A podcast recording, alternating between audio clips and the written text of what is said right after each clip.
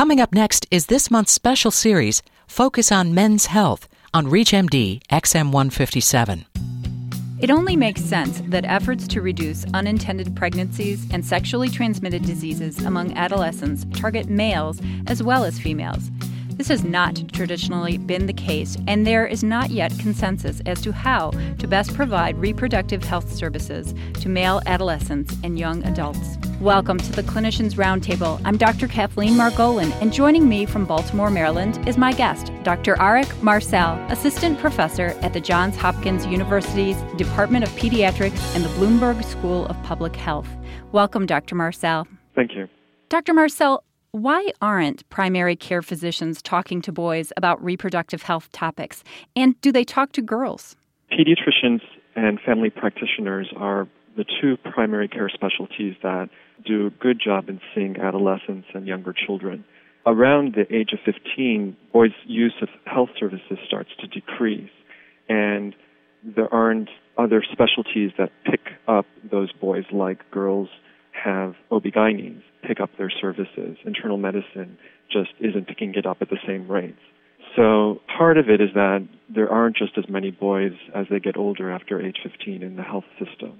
And part of it is also just part of the socialization of medicine. A lot, a lot more girls are using services, so physicians tend to just be more comfortable addressing um, issues that are related to women's health. You mentioned in your writing that teenagers who talk to a healthcare professional about reproductive health are more likely to discuss the topic with their sexual partners. That's a powerful reason to have that discussion. Definitely. And it's also true that probably parents who are engaging in services with their young teenagers are helps to stimulate those types of conversations as well. You've noted that less than 20% of healthcare providers counsel adolescent males about reproductive health care. What are some of the counseling points that you offer to the primary care provider? I think part of it is um, definitely having an environment that is comfortable for teens to come to, and part of that is also developing trust relationships with teenagers. And also part of it is as the provider themselves being comfortable talking about issues related to sex. If we're not asking those types of questions among our teenage populations, we're not going to know whether or not they're sexually active or that symptoms that they're presenting to us are related to potential sex activity. So definitely asking about it, being comfortable asking about it, creating an environment that the teenager is comfortable to be asked about those types of questions is, is an important first step. Sometimes setting up systems relate on that address confidentiality of care is important. So in my practice, we will ask parents if they have accompanied their adolescent to a visit to step out of the room in order to have confidential conversations, private conversations about sex and other topics that are sensitive, like mental health, drug use, etc. It's not meaning that parents shouldn't be involved in their teens' health, sometimes we do bring parents back into the fold, but I think it, it helps to create that safe space. another aspect of what providers should think about when working with young people and talking about sex is having consistent messages around counseling points. In my practice, I try to have a consistent message for all of my patients that if you're going to have sex, to use condoms and talk about birth control with your partners. It's helping them with their comfort level. And you mentioned that the clinician should also feel comfortable talking about this. Can you talk about what some of the myths are about adolescent male sexuality that healthcare providers should be aware of so that they are not biased when interacting with boys and young men? That's an interesting question. I, am trying to think about um, studies that have, have actually addressed whether there are what myths providers hold. I think we, we tend to think more about kind of myths that teens hold about their peers having sex. But probably some of the issues are related to either that maybe more personal attitudes that kids shouldn't be having sex at this age and having judgmental judgments around that. With regard to the boys, what are some of the attitudes and beliefs that males hold that contribute to risky behaviors related to reproductive health? One of the domains that contributes to risky sexual behaviors is what the cultural beliefs and what cultural beliefs hold in, in this society around the male role in what he should be doing and not doing, especially when it comes to sex. And it's somewhat of a double standard that, you know, males are encouraged to have sex, whereas girls still might not be. But those are all things that contribute to this culture and the stereotypical, you know, male role. Now, does that translate into every single individual's actions? You know, not necessarily, and I don't always see that in my clinical setting, but I, I think that it helps to contribute to how media messages are portrayed, what we see in movies and TV, and that does get translated to younger kids and what they think might be happening or what they should be doing. The other part of it that some kids think that when it's normalized that sex is happening among teenagers, they, they do feel this peer pressure, which may not necessarily be from peers, it may be more from society that all teens are having sex at that age, and so that they have this pressure to feel like they need to be also having sex as well when that may not necessarily be the case. In one of your studies where you surveyed a lot of boys, there was an interesting response from the boys. They described pressure in the form of teasing or bullying from other boys to have sex, but they said that that didn't influence their behavior. On the other hand, they said that they felt pressure from girls, and that seemed more important in terms of whether they acted on it or not. Yeah, and I think it's really part of the culture that they're in, and also developmentally where they're at. I mean, I think early adolescence that may not be as much of the normal developmental pattern. It, it, we start to see the influence of peers during middle adolescence, age 15, 16. And that's when the majority of boys in this country have their sexual debut. Interestingly, you pointed out that in terms of specialized clinics, men only receive reproductive counseling in the setting of STD clinics, where women have OBGYN clinics and family planning clinics. It's harder to really understand where is the predominant location where men are being served and being served well regarding reproductive health. I would say that school based clinics probably are the place in this country right now that do a better job in serving males broadly, you know, in, in proportion to girls as they get older and beyond the age 15. And it's broad services, not only restricted to reproductive health issues. Some of the family planning clinics, like Planned Parenthood, serve males, and so reproductive services, you know, are provided as part of that setting. And I think historically, STD clinics take a broader approach beyond just STD services and, and try to address issues related to reproductive health as well. If you've just joined us, you're listening to Reach MD, the channel for medical professionals. I'm Dr. Kathleen Margolin, and my guest is Dr. Arik Marcell of Johns Hopkins University. And we are talking about services for male adolescents regarding reproductive health.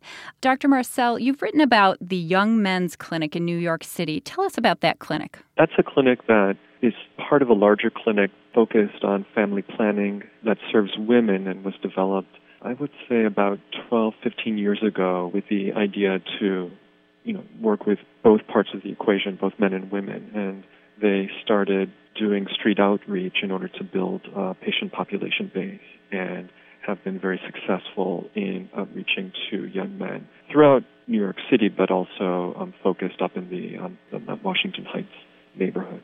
Do you like the idea of a medical clinic for men with reproductive health being one of many services offered to males? You know, I think every city has its own challenges, and, and each location, depending on tra- access to transportation and what is the public health marketing and you know media availability, um, contributes to whether that kind of a model could be successful or other kinds of models are successful.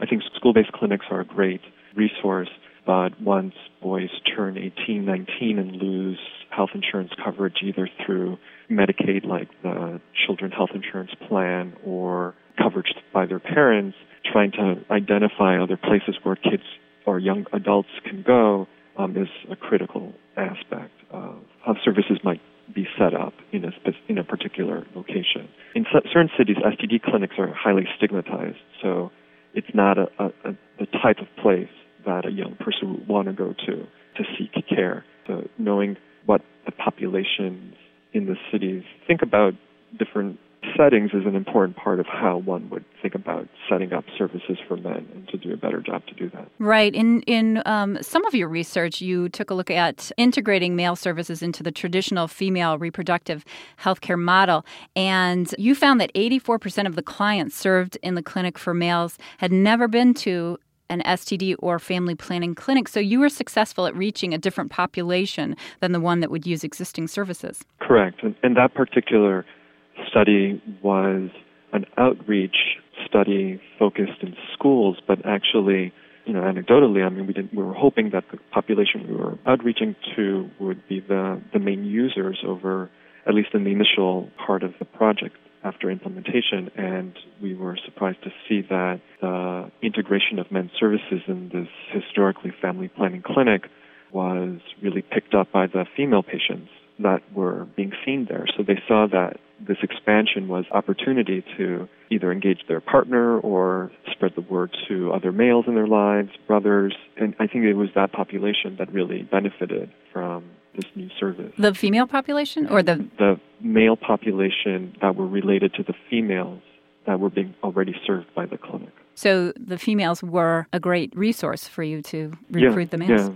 And I think other studies have shown that mothers and you know females in general are kind of the center around men's health, and so you know they they to, to be able to leverage patients in a, an existing clinic to help spread the word is is maybe a not very costly mechanism, you know, to to expand services, to think about expanding services. You mentioned outreach programs used for the young males. Can you describe how outreach programs are designed to target male reproductive health and what's been learned about using outreach programs? I think there, there's a variety of different mechanisms that have been used street outreach, broader social service um, health campaigns, connecting to locations where young men are actually already engaged in but may not necessarily have a health component to it. For example, a community-based organization, another uh, organizations in the community that um, engage, you know, young men in sports activities, recreational activities,